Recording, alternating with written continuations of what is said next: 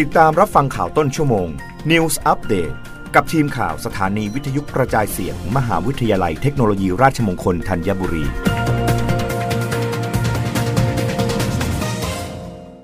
รับฟังข่าวต้นชั่วโมง โดยทีมข่าววิทยุราชมงคลธัญบุรีค่ะ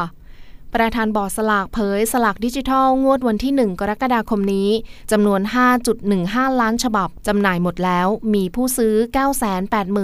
987,786 ราย ซึ่งจะมีประชุมในวันที่ 23 มิถุนายน เล็งเพิ่มจำนวนขายผ่านแอปเป๋าตังนายลวรสแสงสนิท อธิบดีกรมสรรพากร ในฐานะประธานกรรมการสลากกินแบ่งรัฐบาลเปิดเผยว่า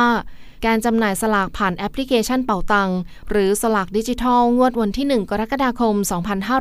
2565 ซึ่งเป็นการจำหน่ายงวดที่ 2จำนวน 5 ล้าน 151,500 ฉบับ ขณะนี้ได้จำหน่ายหมดแล้ว มีผู้ซื้อ 987,786 ราย การจำหน่ายสลากหมดลงอย่างรวดเร็วกว่าที่คาดไว้ ผลตอบรับเป็นไปด้วยดี เนื่องจากสามารถซื้อสลากตัวเลขที่ต้องการในราคา 80 บาทได้จริง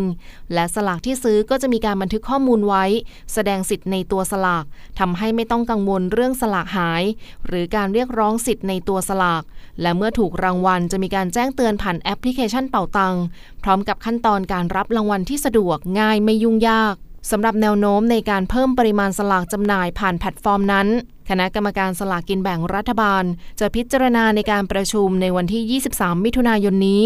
โดยจะนำผลตอบรับในด้านต่างๆ ที่ผ่านมาสองงวด มาประกอบ เพื่อให้ปริมาณสลากที่จะเพิ่มขึ้น มีความเหมาะสมเป็นไปตามความต้องการของตลาด และรักษาสมดุลระหว่างผู้ค้าในระบบเก่า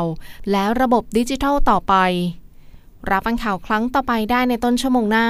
กับทีมข่าววิทยุราชมงคลธัญบุรีค่ะ รับฟังข่าวต้นชั่วโมง News Update ครั้งต่อไป กับทีมข่าวสถานีวิทยุกระจายเสียง มหาวิทยาลัยเทคโนโลยีราชมงคลธัญบุรี